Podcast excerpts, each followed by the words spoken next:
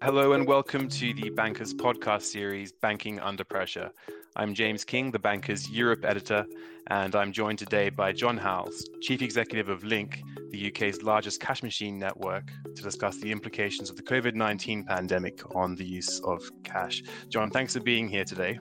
Thank you for having me, James. Good morning. Um, so obviously 2020 has been a transformative year for a number of reasons, but it, we're today we're talking about the use of cash, and obviously that has declined drastically this year, tying into perhaps what was a longer term trend, um, particularly in the UK market, but also across many developed economies in the world today. To what extent has the pandemic um, impacted ATM transactions here in the UK and the use of cash over the course of the year?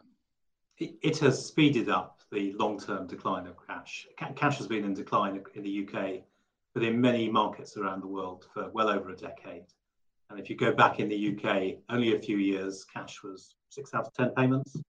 Uh, probably at the beginning of this year, when, uh, when uh, COVID came along, it was three in 10 payments. So already a very major reduction and what COVID has done is accelerated four or five years worth of change into four or five months. So we're probably around one in 10 payments, down from six in 10 only a few years ago. Uh, and, and it's still going down. So we are heading in the UK to the same kind of position that the Nordic countries are in now, where cash used by consumers for payments is maybe one in 20, and it's continuing to decline. So we're moving in, in, across the world to a place where cash is becoming very, very much a minority activity. I'm not sure we'll ever go completely cashless, but for the majority of consumers and how they use their daily lives, we're heading for a world of digital payments. The issue with that is we've still got far too many consumers who are going to be left behind because they can only use cash. They've got access to cash or they only understand how to use cash. Many, many millions. Uh, and that is a problem. We're not ready to go cashless yet. So, on that point, then, the government now is working on legislation around protecting access to cash um, for some of those consumers. Um, is, in your view, is this approach the right one? Are there problems and challenges linked to that? What do you think is is, is your take on, on that on that particular legislative agenda that the government has? It, it is essential at the moment, and Link very much welcomes it. If you if you look at the uh, the infrastructure which supports cash in the UK. It's very similar in most other developed markets. It's about five billion pounds a year to provide ATMs, drive cash around, bulk cash centres. Uh, that's that's a huge amount of uh, money. A lot of it is fixed cost. If you start having major volume declines, then that puts a huge economic strain on the providers of that infrastructure. And that infrastructure is not a national utility. It's provided by the competitive market, perhaps 40 or 50 organizations in the UK providing all these different bits and pieces. And if they can't make money, they're going to have to start rationalizing or even withdrawing. So we need the government to step in and help through legislation to sustain that cash infrastructure, help bring down the cost through rationalization, but critically make sure that cash continues to be available for consumers in the UK for some years yet. Uh, we, we need to look at the digital side as well because you can't stop the tide of digital, but we're going too fast at the moment, and we need that government legislation to maintain cash for those who need it for some years, um, but also to work on how can we get the majority of people comfortable with using digital. Uh, and that, that is the work which the government has committed to support, and it's very much needed. You mentioned this tide of digital change or, or, transformation, and, and obviously the, the headline topic here is really around the issue of central bank digital currencies. And we're seeing more and more talk around this um, from the Bank of England, from the ECB, uh, the People's Bank in China, um, and so on. And, and progress really is, is happening at quite a quick pace here. What do you think are the implications of CBDCs for the future of money? And how does that tie into what you just mentioned around, you know, this very large group of consumers who perhaps aren't ready, who aren't able to perhaps tap into some of these digital changes uh, moving forward? As well as protecting cash uh, for as long as it's needed, we, we need to address how do we get the majority of consumers comfortable with using a digital payments mechanism? And uh, the thing about CBDC it's not not so much in the detail, but what you can see in every market across the world, there's a huge interest in implementing some sort of central bank digital currency.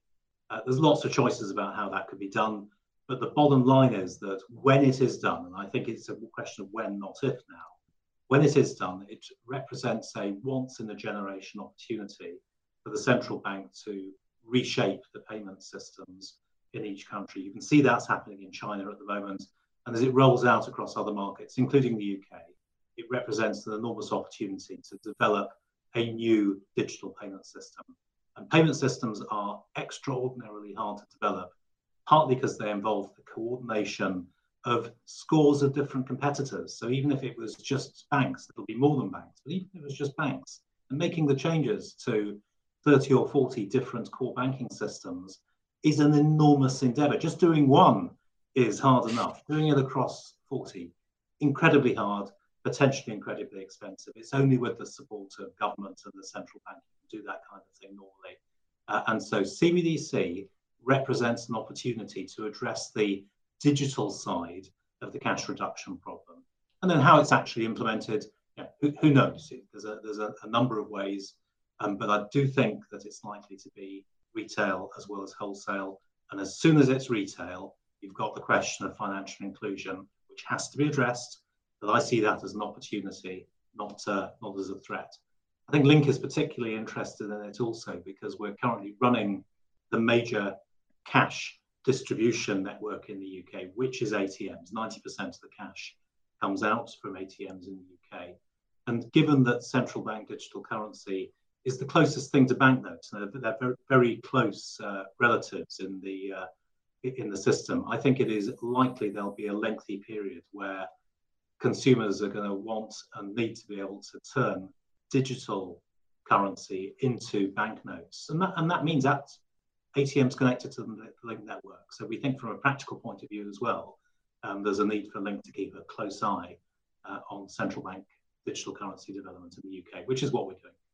So when we look at all of these changes that you've mentioned and the move the move away from cash, um, the the acceleration of CBDC development and so on, the future of Link um, is very much tied to these changes. And what how do you assess your outlook over the next one to two years, given what we're seeing in the market today? We're lucky in the UK that we have got an entity like Link. So Link is a not-for-profit public interest organisation re- regulated to make sure it's extremely safe from an IT and systems point of view and consumer friendly. And that means it exists ready to help do the coordination on the cash side, potentially even on elements of the CBD side. Uh, and that's very, very valuable. In most markets in the UK and elsewhere, you haven't got that kind of entity. You've just got competitors, and those competitors They've got their own balance sheets and P&L to consider. There's competition law in most countries, which means it's actually illegal to sit down and start working out how do you carve up a market. So I think we're very fortunate in the UK that we've got entities like Link. We're not the only payment scheme. We have other payment uh, payment schemes in the UK, uh, but we're there able to help with the coordination, which is now needed. Wasn't required 10 years ago. 10 years ago, was all about just making sure that the plumbing worked and the commercials worked. But we've got a strategic issue in the UK, as with most other countries, about how are we going to take our payments from cash to digital in a way which doesn't harm many, many millions of consumers and in the, in the ideal position actually makes their lives better. Link can help with that. Well, John, thanks for your time today. Thank you.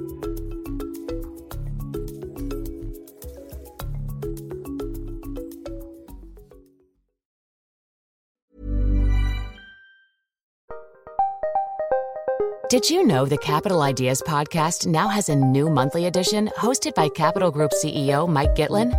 Through the words and experiences of investment professionals, you'll discover who was their best mentor, what's a mistake they made that changed their approach, and how do they find their next great idea. Subscribe wherever you get your podcasts. Published by American Funds Distributors, Inc. Support for this podcast and the following message come from Corient. Corient provides wealth management services centered around you. As one of the largest integrated fee only registered investment advisors in the U.S., Corient has experienced teams who can craft custom solutions designed to help you reach your financial goals, no matter how complex. Real wealth requires real solutions. Connect with a wealth advisor today at Corient.com. That's Corient.com.